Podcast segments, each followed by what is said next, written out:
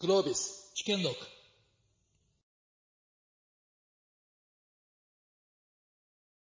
長年続いた、えー事業が、まあ、淡々と、えーオペレーションされていて、えーそこで、えーなかなか変わろうと思っても変わりづらい現実があると思うんですよね。で、それを変えていくというのが、まあ、今日のテーマのコーポレートトランスフォーメーションということなんですが、えーお三方ですね、そういった、各企業におかれて、えーいろいろなご経験の中で CX をもう本当に最先端、最先頭、先頭に立って進めてこられた、えーお三方に、えー今日はお越しいただきました。えーそれ、まずはじめに、お一方ずつですね、あの、実際に自分の会社でやられている取り組みとか、えーそのあたりの、まあ、経緯とか、そのあたりからお話をお聞きできればと思います。じゃあ、向こう側から、知識さんからお伺いしていいですかね？今、オンワードの話があったんですが、まあ、元を正せば、まあ、金棒化粧品から金棒化粧品スタートいたしまして、まあ、金棒化粧品では、まあ、経緯というのは、まあ、産業再生後の支援があったので、まあ、とにかく EXIT までに企業価値を最大化するっていうのが、まあ、ミッションでしたと。で、その後、えー、テイクギビニーズという、あの、結婚式の会社へ行きまして、まあ、過去最高益でどんどんどんと言ってたんですけど、最高益の翌年に赤字転落をして、もう一年赤字になるともうコベナンツヒットするっていう、こういう時にジョインをさせていただいて、まあ、自分なりには、その、よくある、その、ベンチャー企業の第二の成長ステージを作るっていうのはなんかこうミッションだったのかなと。まあそんな風に思っております。まあその後、まあ日本交通へ行きまして、あの、まあ、当時、実はあの、まあ、今話題になってる、まあ、ライドシェアの問題が、そろそろ、日本にも来るんじゃないかって言った時に、まあ、オーナーがそっちをやるっていうことで、私がまあ、既存事業の、まあ、とにかく収益をとにかく徹底的に上げていかないといけないという、まあ、こういう、まあ、ちょっと留守番のお仕事をさせていただいてですね。まあ、そんなようなことがあって、今、ちょっと今、オンワードということで。で、今、木村さんからお話ありましたように、やっぱりアパレルだけではなかなかやっぱり厳しいので、やっぱり非アパレル部門を成長加速化していかないといけないと。まあ、こういう、まあ、ミッションをいただきました。あの、ご存知かどうかわかりませんけど、あの、結構あの、オンワードっていろんなことやってまして、あの、女性の方はわかるかもしれませんが、あの、バレエのチャコットという、まあ、バレエをやってる人もみんな知ってるという、ブランドですとか、あと、ペットの、ペット用品の会社ですとか、それとあと、カタログギフトの、おーティンベさん、ハーモニックさん、これで業界1、2なんですが、3位にヤマトという会社がありまして、まあそういう会社ですとか、あとまあ化粧品の会社ですとか、まあよくあるあるなんですけど、まあそれら全部くくってあの、便利なライフスタイルという言葉でですね、くくられている事業部門を全部見てるということで、まあこれをとにかく、成長を加速化していくと。これがまあ私のミッションということで今、まあ取り組んでいるという、こんなような状況です。まあ、あの、出発は金棒化粧品、まあ、金棒は、ねプロパーでいらっしゃいましたけど、その後改革請負人みたいな形でですね、渡り歩かれていて、なんか共通してる、まあ、それこそね、ティーカンギビニーさんってね、割と成長の企業でしたし、あとはまあ日本交通さんはまあ古くからあって、ショーンワードさんってもうもっとエスタブリッシュされた大企業で、なんか違う点とか共通してる点とか、なんかど、どのあたりですか？まあ、あの、それぞれまあもちろん業種が違うんです。ええ。違うといえば違うんですけれども、うんやっぱり共通してるのはですね、まあすごくちょっと生意気な言い方をすると、はい。その、そういうやり方やっててもダメだよねという、この、まあ間違ったことっていうんでしょうかね。うんうん具合の悪いことを一生懸命正しくやっているという状態が多いかななるほどなるほどという。これが多分私が一番感じる共通点ですよね。だからそれをとにかく見つけに行くと。なるほどで、見つけるんですけれども、多くは大体社員の人は、いや、でもそれはそんなもんなんですよとかですね。業界ではそういうことなんですよとかっていう、こういうセリフがついてくるんで、で、そうじゃないだろうっていったところからスタートするっていうのが大体共通するパターン絶対、絶対うちの業界こうなんですとか、多いそうなんです、そうよねなんです、ねそういう話なんですよね。そねそれとか、昔もやったんですよとかです。まあ、そこからが、まあ、スタートっていう感じですかね。はい。ははいい。ありがとうございます。はいえっ、と、長谷川さん、えっ、と、社長になられてから、かなり例えば会社の形をホールディングスにまた戻したりですとか、えーそれからロイック経営を導入されたりですとか、で、た確か2022年度がさ最高益なんですよね。はいで、さらに2026年のチャレンジングな目標を立てられているというふうに拝見しましたけど、はい。ご苦労とか。私どもの会社は、はい。まあ、もともと電線を作る会社、まあ、今も電線作ってますけど、電線作る会社で、87年続いた会社会社なんです。で、私はちょっと知識さんと違って、もうずっとこの会社にいて、で、経営なんていうのは、と一番遠い研究開発をずっとやってきて、で、30年経っても、あの、次世代と言われる超伝導をずっとやってきて、で、もうほとんど経営っていうものが、あの、まあ、遠い世界だなと思ってたんですね。で、13年に、えー取締役になりませんかって言われて、まあ、転職するようなもんだと思って取締役になって、で、18年に社長になりませんかって言われて、まあ、それ、社外取締役から社長になりませんかって言われたんですけど、うん。まあ、なんで私に声をかけたのかなと思うと、あの、2015年に大きな特別損失を出して、まあ、特別損失出して翌年って大体利益出るんですけど、多分、あの、社外取りから見たら、このまま行ったらこの会社は本当にダメになるかもしれないっていう大きな、その、なんていうんですかね、こう、危機感があったんだと思うんですね。で、それで研究開発をやってきて女性でっていう、この、もう全く今までの経営と関係が一番遠いところから、うんうんうん。あの、たまたまいた女性だっていうのもあるのかもしれないですけど、あの、取締役、えあの、社長っていうことに、えーなったんです。で、私なった時に、私の仕事って何だろ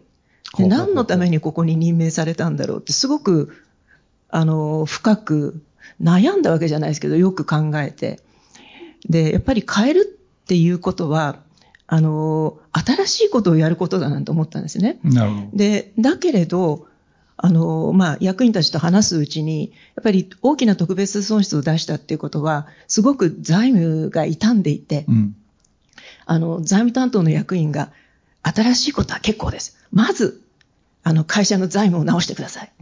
って言われて、はいで、私も数字を見ると、なるほどね、言ってることはよくわかりますよっていうようなうん感じだったんです。で、じゃあまず私の仕事はこれにしようと思ったときに、じゃあ何をしたらいいかっていうことを、まあ、あの、いろんな人と話したり、いろんな本を読んだりして考えて、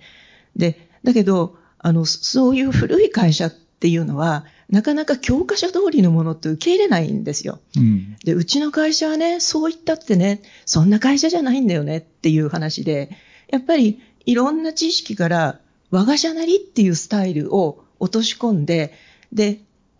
みんなに受け入れられはしないでしょうけど、うんまず1割2割の、えーこう、人たちに受け入れられる、えー姿ってなんだろうってよく考えて、なるほど。で、じゃあ、まあ私が預かる期間っていうのは何年だろうなっていうのを想定して、うん。何年後にはこんな会社にしたいねっていうことを自分なりに考えて、うん。まあ、あの、よく言うんですけど、ジグソーパズルのピースみたいなもんで、あの、皆さんに全部の絵は分かんなくてもいいと。とにかく、とにかくあなたはこれやって、あなたはこれやって、これやってっていうことを、あの、皆さんに言って、まあ、私としてはなぜこれをやらなきゃいけないのか、えー会社を変えなきゃいけないのかっていうのを言ったつもりなんですけど、うんなかなか伝わらないんですね。だけど、あの、皆さん結構、こう、真剣に、真面目に、やってって言ったことに速やかに答えてくれたんですね。やっぱりそれで、会社はもしかすると変わるかもしれない。っていう、こう、雰囲気が出てきて。うん。で、その時に、数値として入れたのが、ロイックとワックだったんです。はいで、それ、私としてはすごく見やすくて、あの、PL で赤字じゃなきゃいいじゃないか。あ成長なんていうのは、まあ、電線なんてこんなもんだよね。えー赤字じゃないからうちの事業ってずっとやっててもいいでしょ。で、だけど、ロイックを入れた途端に、うんうんうんあなたの事業っていうのはそうじゃないんですよね。この数字見てくださいよ。これわかるよねっていうと、あの、今までこう情緒的に、この伝統を守らなきゃいけないっていうところが、やっぱり数字の力ってすごくて、そこを結構こう変えることができた。で、そうやってこう、ポートフォリオを変え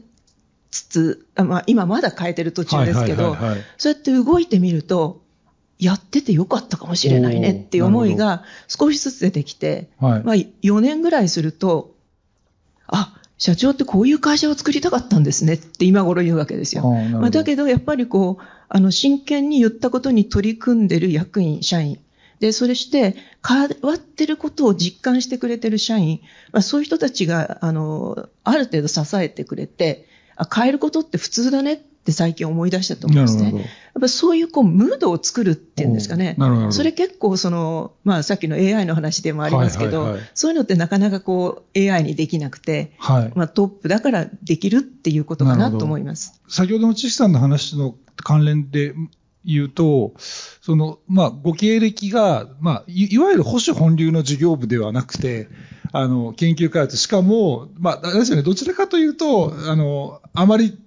会社としてね、注力されてない超伝導っていうところで、はい。はい、それ言われると痛いですけど。やられてたからこそ逆に言うと、客観的な目線で会社とか全体っていうのを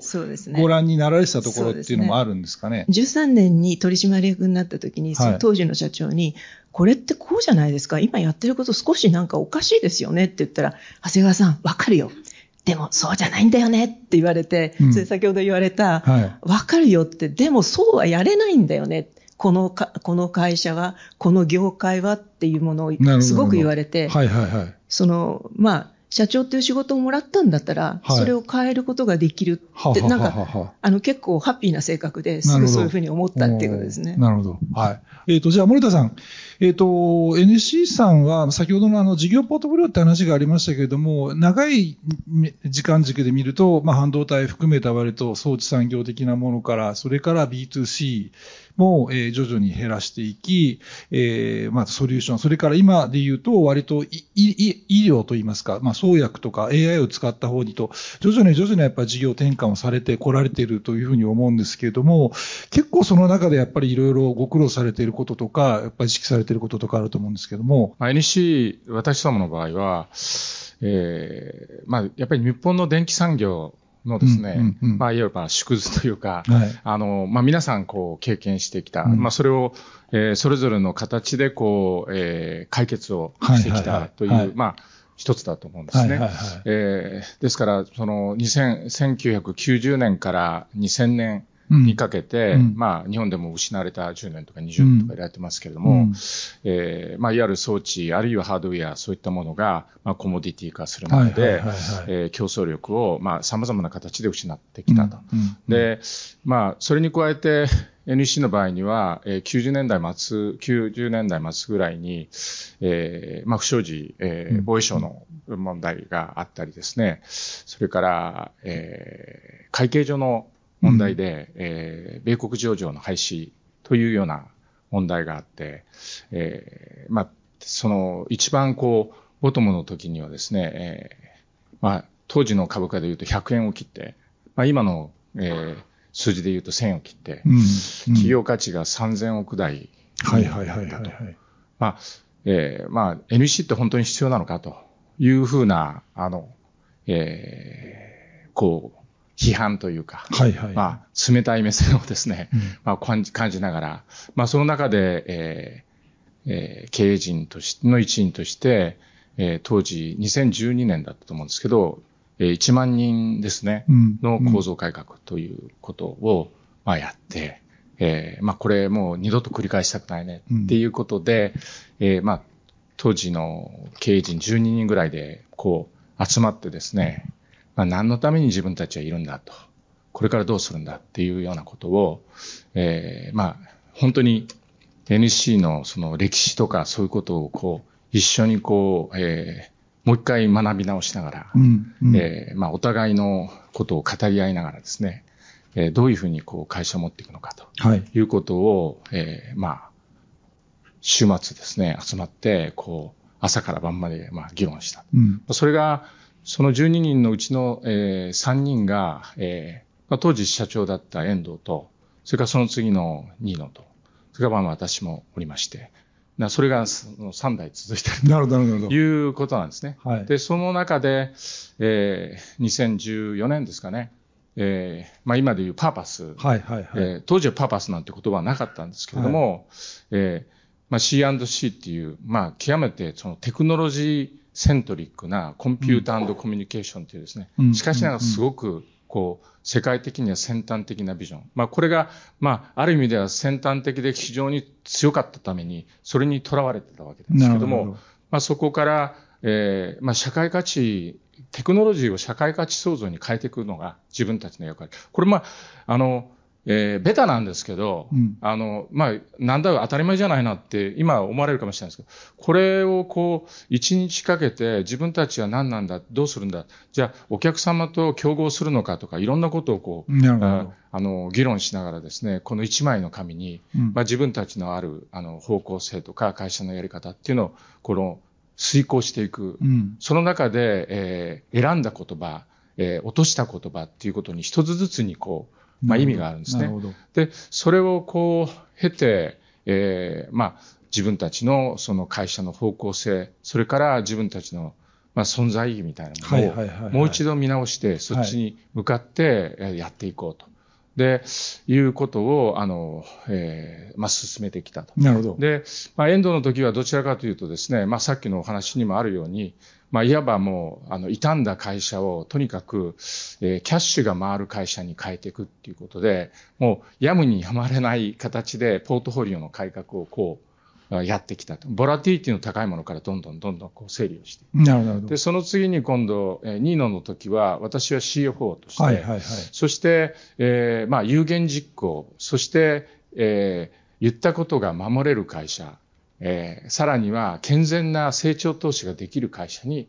こう書いてなるほど。で、私は、えっ、ー、と、社長今3年目なんですけど、うんうん、まあ、社長になるときに、まあ、第3の創業だっていうふうに、うん、あの、位置づけて、まあ、これからは、いわゆる成長投資を含めて、そしてその先ほど言ってたパーパス、社会価値の創造をもう具体的に進めていく。なるほど。で、その中で今年の4月に、えー、まあ、いわゆる、えー、DX、えー、CX を含めた DX の、えーはいはいはい、いわゆる IT サービスの領域と、うん、えー、それもテクノロジーの、えー、ベースを、NEC はやっぱりテクノロジーの会社なので、えー、R&D をしっかりやって、その R&D と、それから、えっ、ー、と、パートナーとの連携によって、独自の、その、えー、強みを持った、えー、技術のバックアップで IT サービスを提供していく。うん、それと、もう一つは、やはり、あの、えー、社会のインフラですね。えー、ナショナルセキュリティを含めた社会のインフラというものを、はいはい、ここはもう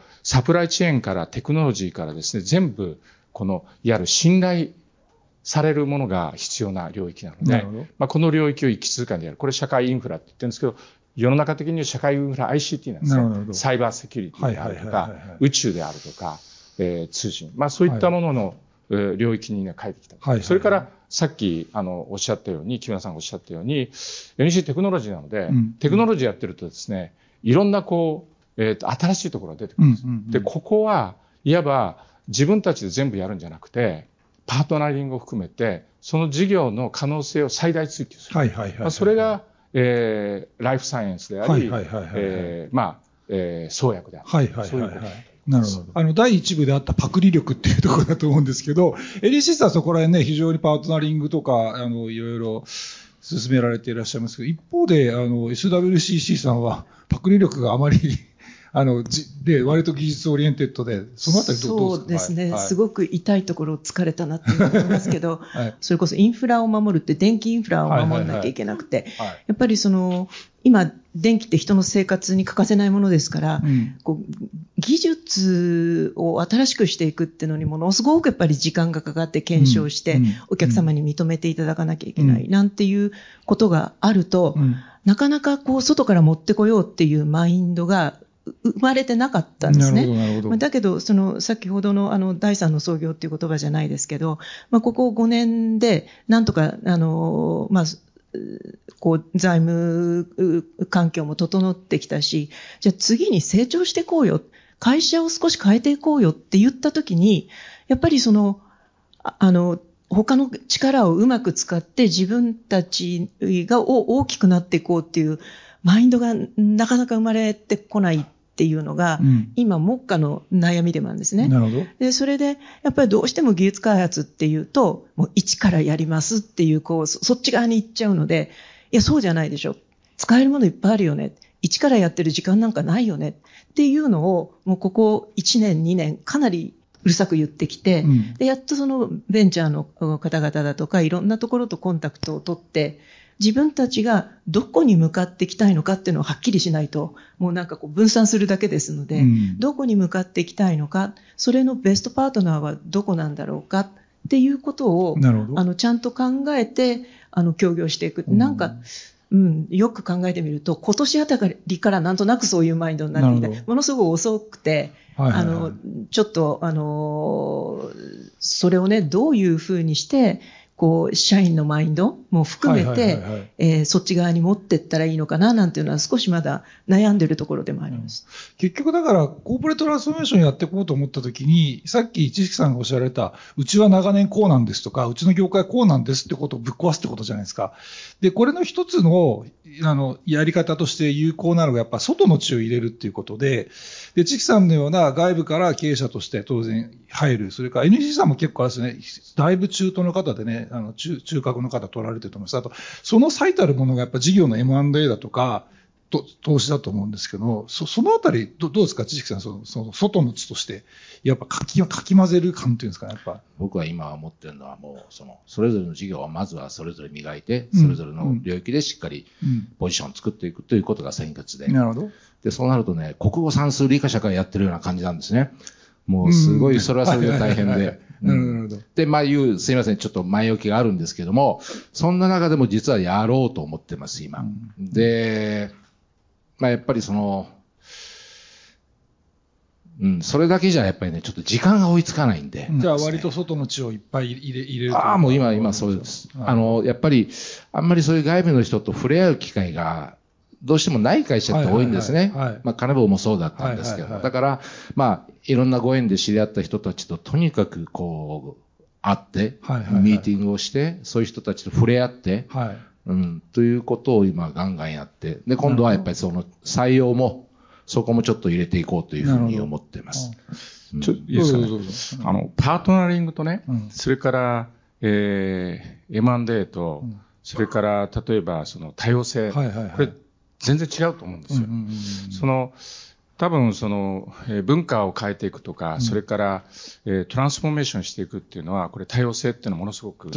えー、大切なんですけれども、うん、えー、先ほどあったそのパートナリング、うん、あの、先ほどの話とも、長谷川さんの話とも同じなんですけど、いわゆるテクノロジープロバイダーから、えー、ソリューションプロバイダーに提供、変えあの、その意識を変える、変えた途端に、えっ、ー、と、not invented here っていうのはなくなるんですよ。なるほど、なるほど。で、それ、うん、価値を出すためにどうするかっていうこと。だから、うん、そこの発想が変わらない限り、コンポーネントプロバイダーになっちゃうっていうことなんですね。で、だからそこは、えっ、ー、と、ソリューションプロバイダーである限りにおいては、うん、パートナリングっていうのは必須になってる。なるほど。これは二つ目ですね。はいはいはい。で、M&A っていうのも、私もずっとやってきたんだけど、えっ、ー、と、M&A っていうのはですね、あの、特にその、成功例っていうのは、例えば、昔から、あの、MA 校舎ってシスコとかで、はいはい、い。ろいろやれていて、はい、そして買収したらもう、えー、いわゆる PMI でですね、1年やってシナジーガーってやって、組織をバーッと統合して、はい、で、自分流にやるんだみたいなやったんですけど、はいはいはい、私はまあ成功するかどうかわからないんだけど、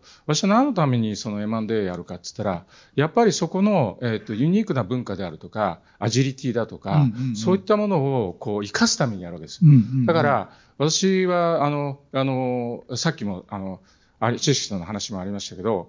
基本的には買収するときに、スタンドアロン価値で正当化できない限りは買収しない。あそうですよね。で、うん、ただし、シナジーを、についてはですね、これやっぱり長期的にやる。うん、で、我々も例えばアビームコンサルティングとか、それから、えっ、ー、と、ネットクラッカーっていうアメリカの会社だとかですね、えー、それから、あの、アバログとか、えー、ノースゲート、ヨーロッパの、えー、IT サービスの会社とか買ったんですけど、うんシナジーを出すためにはですね、インベストメントが必要なんですよ。うんうん、だからそうするとね、最初ディスシナジーが出る。だからディスシナジーを最初からカウントしとかない限り、シナジーなんて出ないんですよ。で、それともう一つは、やっぱりね、何の、どうするかっていうと、彼らを生かすためには、僕は言ってるんですけど、NEC のアセットをもう自由に最大限使ってくれと、うん。それで自分たちがどれだけ成長できるか考えてくれと。だから自分自分たちがこう考えられないことを、この NEC のアセットを使って実現することによってシナジーできる。で、そのためにはだけども、彼らが今まで想定してなかったインベストメントが必要で、うん、でそれは彼らが今までですね、例えばプライベートエクイティの中にいた、あるいは創業者の中で、えっと、財布がなかなかそこまで出なかった。はい、それを新しいアセットとマネー、マネー、お金を組み合わせることによって実現する。それはやっぱり、あの、ROI であってね、あの、当然、あの、5年とか7年とか、10年とか、えっ、ー、と、本当のリターン出るためにね、時間がかかる。それしっかり、あの、考えないと、あの、えー、コンサルとか投資銀行に騙されちゃダメなんですよね。今日はなんかコンサルがやられまくってる日ですね。あの、自虐的に言ってますけど、そうですね。なるほど。あの、そうですね。なんていうか、今の話聞いてて、その、昔古代ローマが領地を広げていくときに、まあ、と、取った領地のなんか、やり方を全部こっちのやり方を押し付けるんじゃなくて、向こうのいいとこは活かして、まさに古代ローマ式のやり方もインストールして、うまく自分たちを使ってもらうっていうか、そういうようなインテグレーションをしていってね、わーっと広げてきたけど、なんかそ、そんな感じかな。えっと、そろそろあの CX のちょっと本題って言い方もいいんですけど、ちょっとね、あの、で、NEC さんも、え、大きな構造化、まあ、ある意味大きな、なんて言いますか、その、痛手を負ってですね、これはいかん、いかんというか、そこで皆さん大きく改革されてたと思うんですけど、本当は それない方がいいじゃないですか。な なくても変えていくっていうのがコーポレートトランスフォーメーションだと思うんですけど、一方で、やっぱり平時の時に、それで経営者、ね、トップの方がやろうと思っても、現場の人たちって、えー？みたいな話とか、な、な、なんで？みたいな話がいっぱいあると思うんですけど、そ、そのあたり、ど、ど、どうですか？もうそこは重々分かってるんで、今までの経験で。はい、いい時に厳しいことができる会社じゃないとダメなんだ。いい時に厳しいことができるリーダーであってほしいっていうことは、もうとにかくことあるごとに言い続けてるっていう形です。で、まあ、はいはいはい、そういう、やっぱり、なんですか、意識づけっていうんですか、意識改革っていうのはいつもベースにある。うんうん、それと、うん、私がよく使う言葉としてはですね、まあ、これ、やろうとなった時、え、なんで今やらないといけないんですかって、やっぱりこういう案件っていっぱいあるんですね。少しちょっとテクニカルにあれなんですけれども、分かったと。確かにこれ今やらなくてもいいかもしれないな。だけど答えだけは出しとこうと。どうするか答えだけは出しとくんだっていうのが私の口癖で、そうやってそのチームと、じゃあ答え出すための議論をしようということで、いろいろ議論をするっていうのをね、やるっていうのを習慣にしてるんですよ。で、そうすると、まあ、何度かこう、いろいろミーティングをしたり、いろんな打ち合わせをしていくと、まあ、だんだんこう、おぼろげながらいろいろ答えも見えてきて、で、そうすると、ちょっとこう、社員の、その期間もちょっと出てきたりするんですね。で、そっからなんですけども、ここまで詰めたんだからそろそろやろうかとかっていうことをこう切り出していってですね、まあ、その気にして実行していくと。なるほど。そうすると、そうすると面白いんですけど、3分の1ぐらいはそうですねっていう社員がいて、うん、3分の1ぐらいは、クソ騙されたっていう社員がいてですね、なるほど 3分の1ぐらいはきょとんとしてるっていうような状況。でもそういう状況の中でも一気にハンズオンで畳みかけて、はい、よし、これ進めていこうというようなやり方をしたりしてます。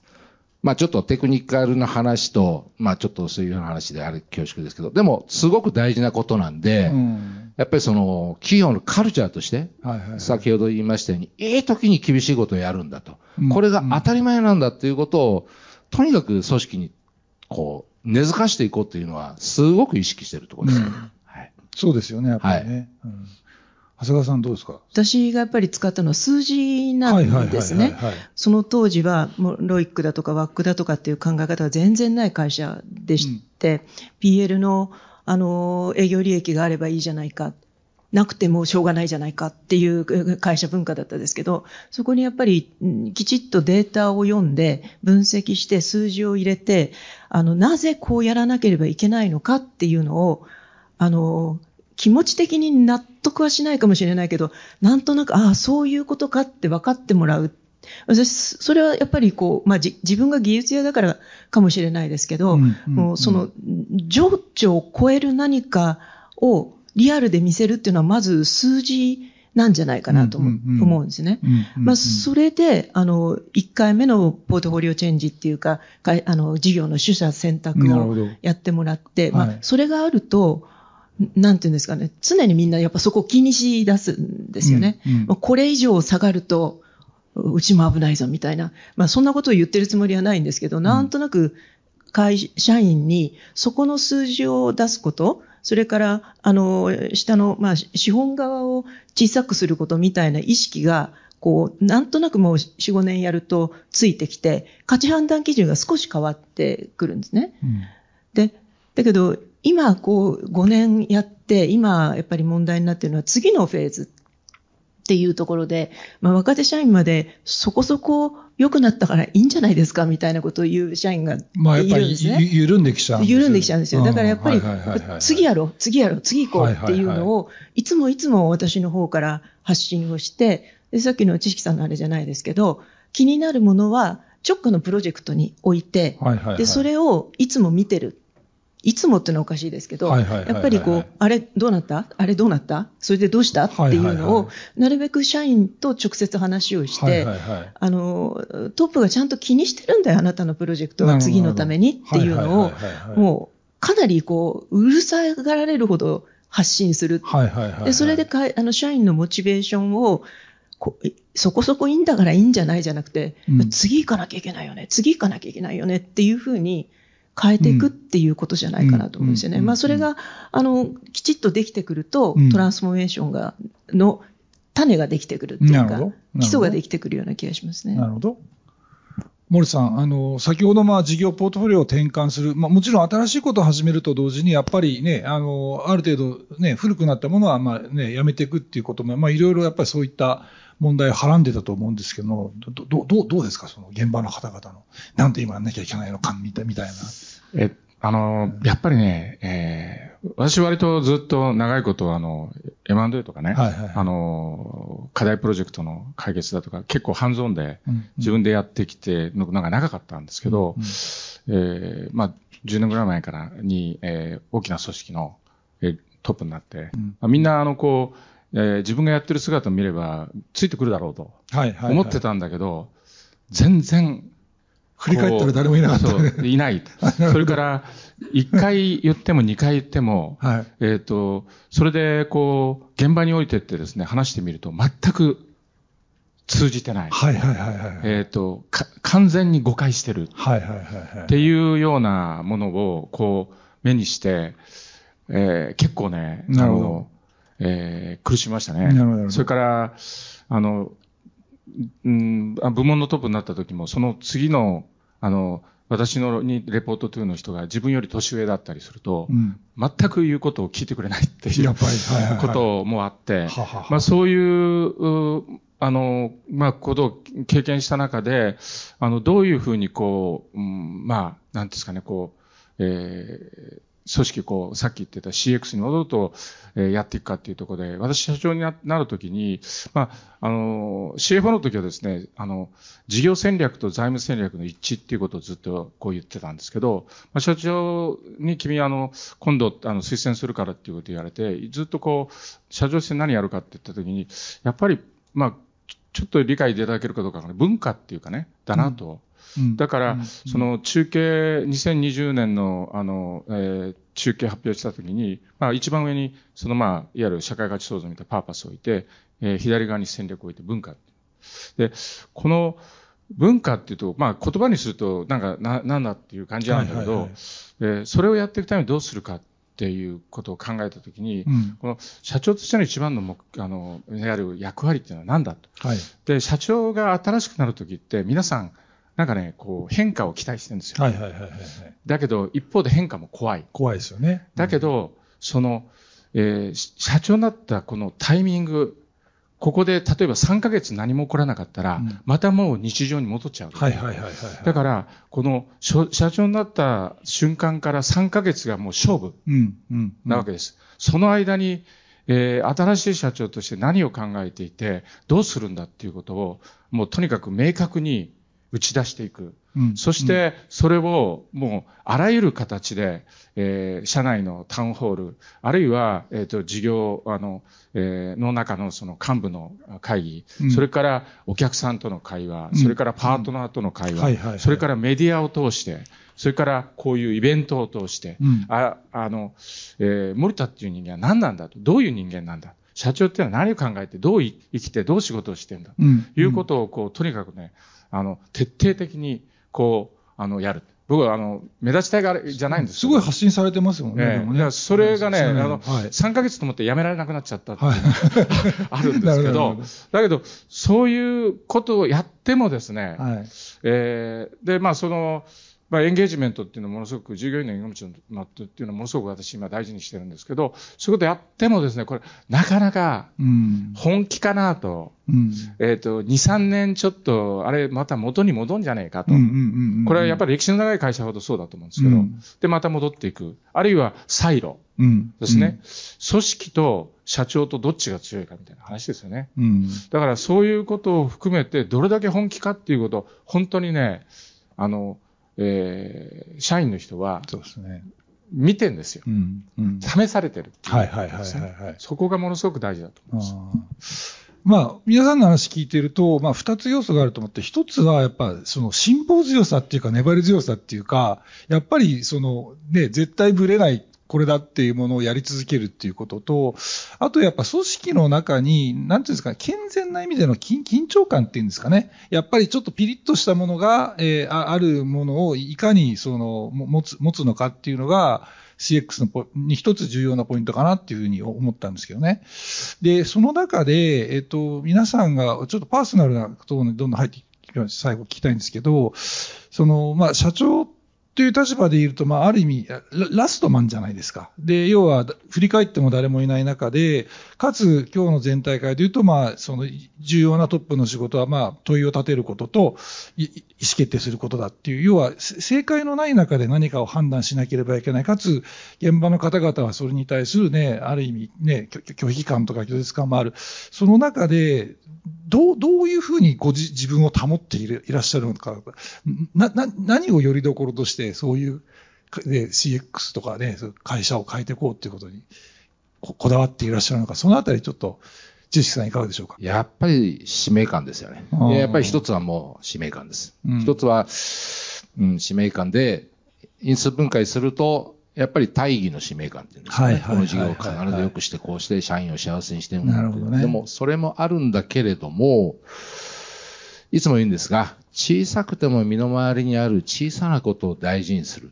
うん、そういうことを使命感と感じることも経営者として大事だなということを実は金棒の時に学んで、んその金棒の秘書が、私が社長になった時に、もうこの会社辞めようと思ってたんですけど、知識さんが社長になるって聞いたときに、もうちょっとだけ頑張ってみようと思いましたって言ってくれた人がいて、うん、ああ、こういうの絶対大事にしよう。なるほど。この気持ち裏切っちゃいけないんだって思って、それがなんか僕の金棒の5年間の劇も支えた一つの言葉でもあったんですね。なるほど。で、なんか、使命感ってなんか、そういうこともなんかすごく大事じゃないの？経営者ってやっぱりそういうことを感じる力っていうのも大事じゃないの？っていうことを学びました。うんうん、まあでも、いずれにしてもやっぱりそういう使命感と、あとはやっぱりもう自分を信じ抜く力ですかね。うん。これで行くんだ。これで、こんだけ考えたし、うん、もう最後はそこですね。うん、それと、だから、こう自分の中では、大事なことを決めていくときのルーティンというのがあって、はいはいはいはい、はい。やっぱりこう、大事なことほど、静かな空間で、うん、なるほどなるほど。自分の清らかな心にして、ものを決めるということにすごいこだわってます。なんかそういう特別な場所がある場所あります、あります。あんまりちょっと言えないんですけども。な内緒なところまあ、はい、ありますし、はい、あとはやっぱり現場を見に行きますね。うん、あ、病院さん頑張ってんな、とかね。うん、あこんな風にして一生懸命やって、あ今なんか商品売れて、こういう風にして頑張ってんだからやらないといけないよねって、自分の中に丸っていうね、なるほど。句読点をつけるっていう意味です、ね。なるほど。しんどいけどやるんだ、丸っていう。なるほど。そういうルーティンを持ってるっていうのも何か一つあるかもしれませんね。なるほど。まあすいません、なんかそういう、ちょっと、はい、居酒屋っぽい話で。いや、いいです。ちょっと、はい、じゃあ、あの、飛んで、じゃあ、居酒屋っぽく森田さん。はい。どうですか？はい。いや、あの、飛んでくると思わなかったいやいやちょっと変化球してみようかなと。いやいや、あの、どうですかね。いや、やっぱり、私の場合は、あの、えー、その課題とかそういうものに対して、こう、えー、やっぱり、あの、どんなに辛いこと、厳しいことでも、その楽しむ心っていうのを忘れないっていうことかなというふうに思いますけど。なるほど。えーまあ、ちょっと短いんですが。楽しむ心。来たものはとにかく解決していくそうですね。あの、あの、極めて忘れっぽくって、はいはいはい。それから、あの、オプティミスティックですよね。はいはいはいはい、はい、まあ、それ大事ですよね。やっぱり経営者の方ってね、割と、まあ、あの、悲観的な面と楽観的な面と両両方持ってないとね、ダメだしね、社社長がなんか会社でなんか怖い顔してるとなんかね、もうなんか会社全体雰囲気悪くなっちゃうんですもんね。常にワーストケースを考える。もちろん、もちろん、それ大事です、ね。それで、えっと、あの、セカンドオプションっていうのを常に、うんうん、あの、あらゆる99%うまくいきそうでも、うん、あの、えー、それがダメになった時のケースとか、ね、それからワーストケースを、はい、あの、常にその時にはどうするっていうことを、もうあらかじめ考えておくっていうのは、あの、常にやってます。なるほど。はい。じゃあ、長谷川さん。はい。社長って私は地位じゃなくて仕事だと思ってて、うんうん、女性社長っていう仕事もなくて、社長っていう仕事なんですよね。で、それ考えると、いただいた仕事はもう必ずやり遂げようっていう、やっぱ強い意志が必要だなというふうに思います。あの、何が起きるかわからないですけど、あの、最後に責任を取るのは自分だっていう覚悟と、うんあの、まあ、この仕事をやり遂げるのが私の任務なんだって強く思うことだと思うんですね。うん、で、今森田さん言われた、常に次の回を持っておくって、私これアメリカの人と仕事をやった時に、いいマネージャーは次のアイデアを必ずポケットに入れとくって言われたんですよ。なるほど。これってすごいなと思って、経営者だっていくつか考えがあって、今のが正しいけれど何かあった時に、あの、あの役員とか部下のみんなは凹むけど、いや、そうじゃなくてこういうこともあるんじゃない？って言うと、やっぱりムードが変わる。そういうその、次のアイデアをポケットに入れとくってことと、これが私の預かった仕事なんだって決意をするって、そこだと思いますね。なるほど。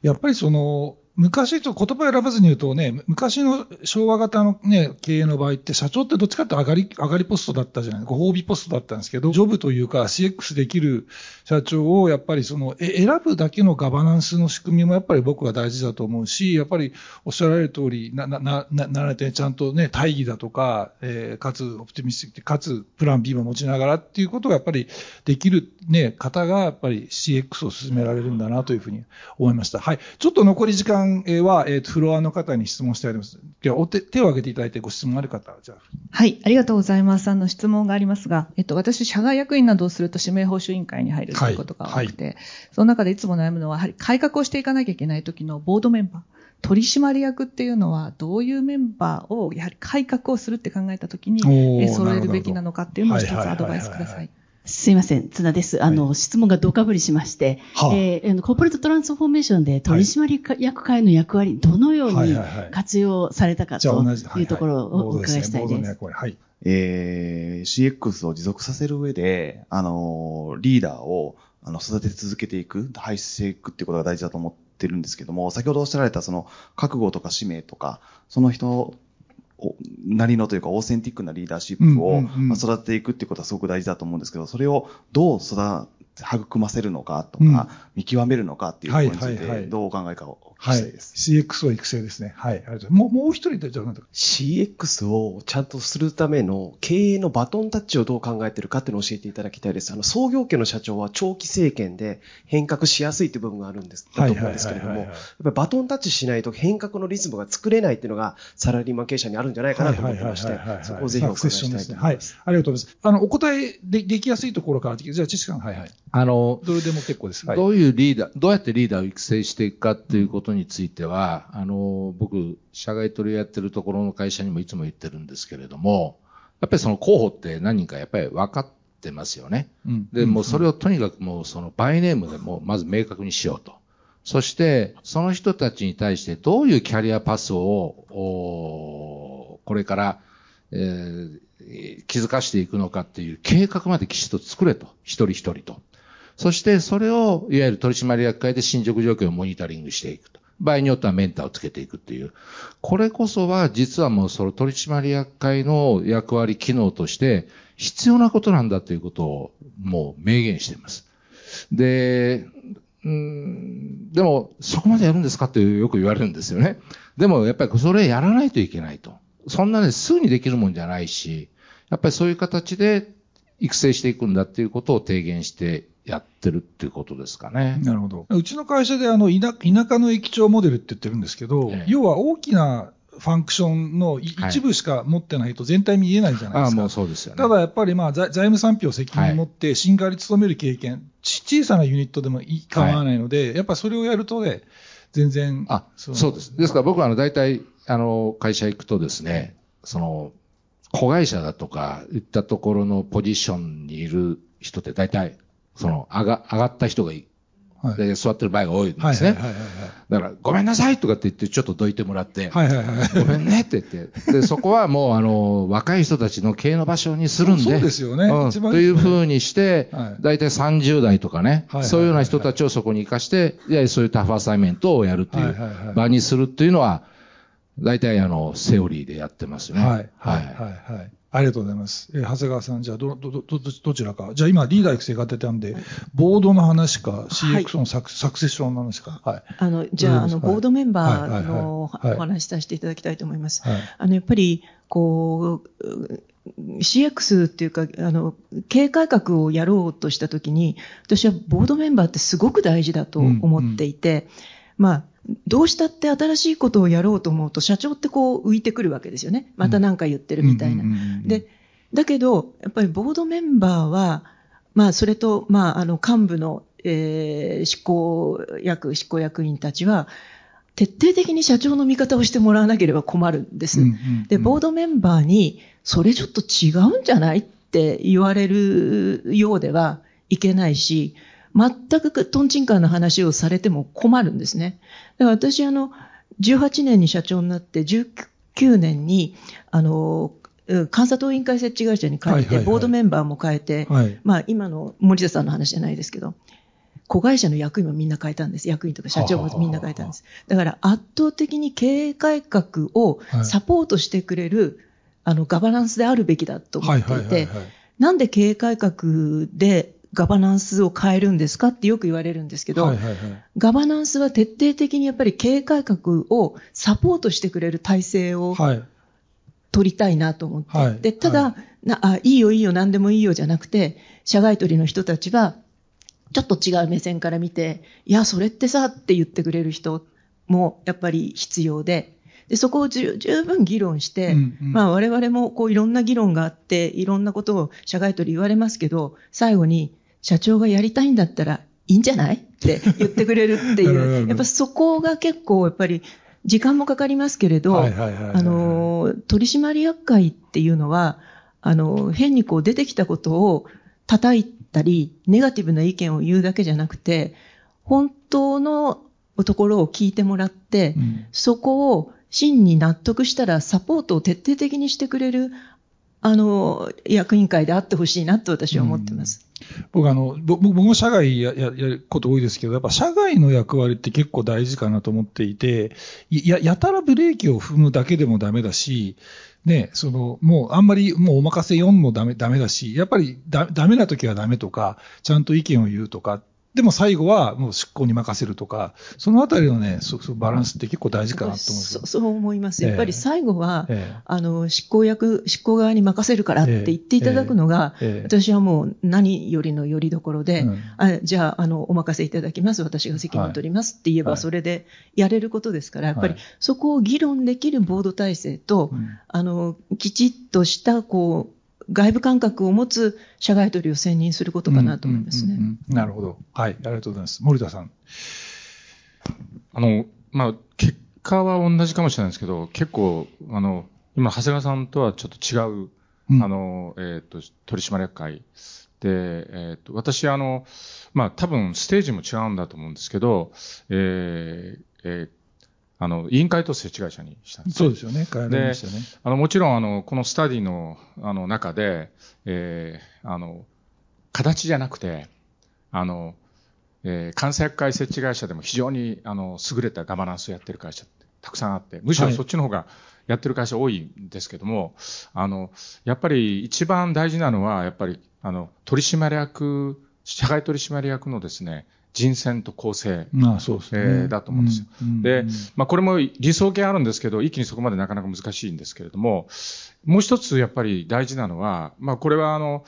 えー、まあ、我々もともと監査役会設置会社から委員会と設置会社にした。やっぱり執行と監督の、あの、このやる、えっ、と、あの、をきちっと分けるっていうところが、ものすごく大事なんですよね。で、その上で、えー、私はやっぱり、あの、えー、チャレンジされたいと。はい。えー、だから、取締役会で、えっ、ー、と、本当にその建設的、まあ先ほどの話でもありますけど、建設的にチャレンジされる。で、あの、社外取締役の方も言ってますけども、これからの取締役会は、えっ、ー、と、えー、反対もあり得ると。うん、反対もあり得るっていうことを、あの、前提とした取締役会で、僕はいいと思います。うん、で、その中で、えー、監督と執行がきちっと分かれていれば、えー、執行が責任を持ってやる。っていうことですね。す、べ、てのこの経営って結局分からないところを決めることなので、それに全員が賛成なんてありえないんです。本当は。だから、そこのところについて、やっぱり本当にこのことが危惧になって、私としてはリスクが大きいと思うよっていうことであれば、それは私は棄権したり反対したりしても、あの、えっ、ー、と、あの、あり得ることだと思うんですね、うんうん。そういう覚悟を持って、やっぱりやっていく。で、それによって、えー、意思決定の質っていうのを圧倒的に上げていくっていうこと。うん、で、それに対して、えー、やっぱり執行は責任を持ってこれをやり遂げる。はいはい、えー、ということ。それがやっぱり監督と責任が明確に分かれていることによってなる。うん、で、そのためには、当然ながら、社外取締役っていうのはどういう人が、えー、なるかっていうのは、当然自分たちがどういう会社を目指しているか、うん、どういうポートフォリオを目指しているか、もうそれによって、こう、決まってくるわけですね。うん、えー、そういうふうに思ってます。なるほど。あれですか、皆さん、取締役会ガチンコで結構議論されてます？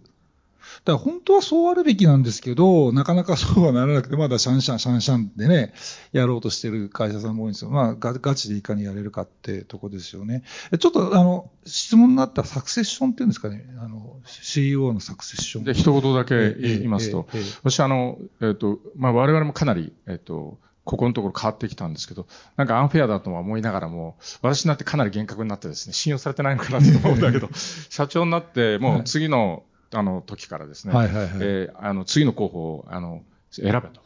やられてまして、うん、えっ、と、基本的には、えー、指名委員会の方でですね、はいはいはい、複数の、まあ先ほども知識さんからもありましたけど、うん、複数の候補がいて、うん、で、その人たちを、こう、えー、あの、きちっとウォッチしていく。そして、タフアサイメントをして、うん、その中でのパフォーマンスを見ながら、えー、社外取締役を中心とした、あの、指名委員会の方がですね、うん、えー、この、えー、時間をかけて呼ばれるとして。なるほど。そういう形ですね。うん。なるほど。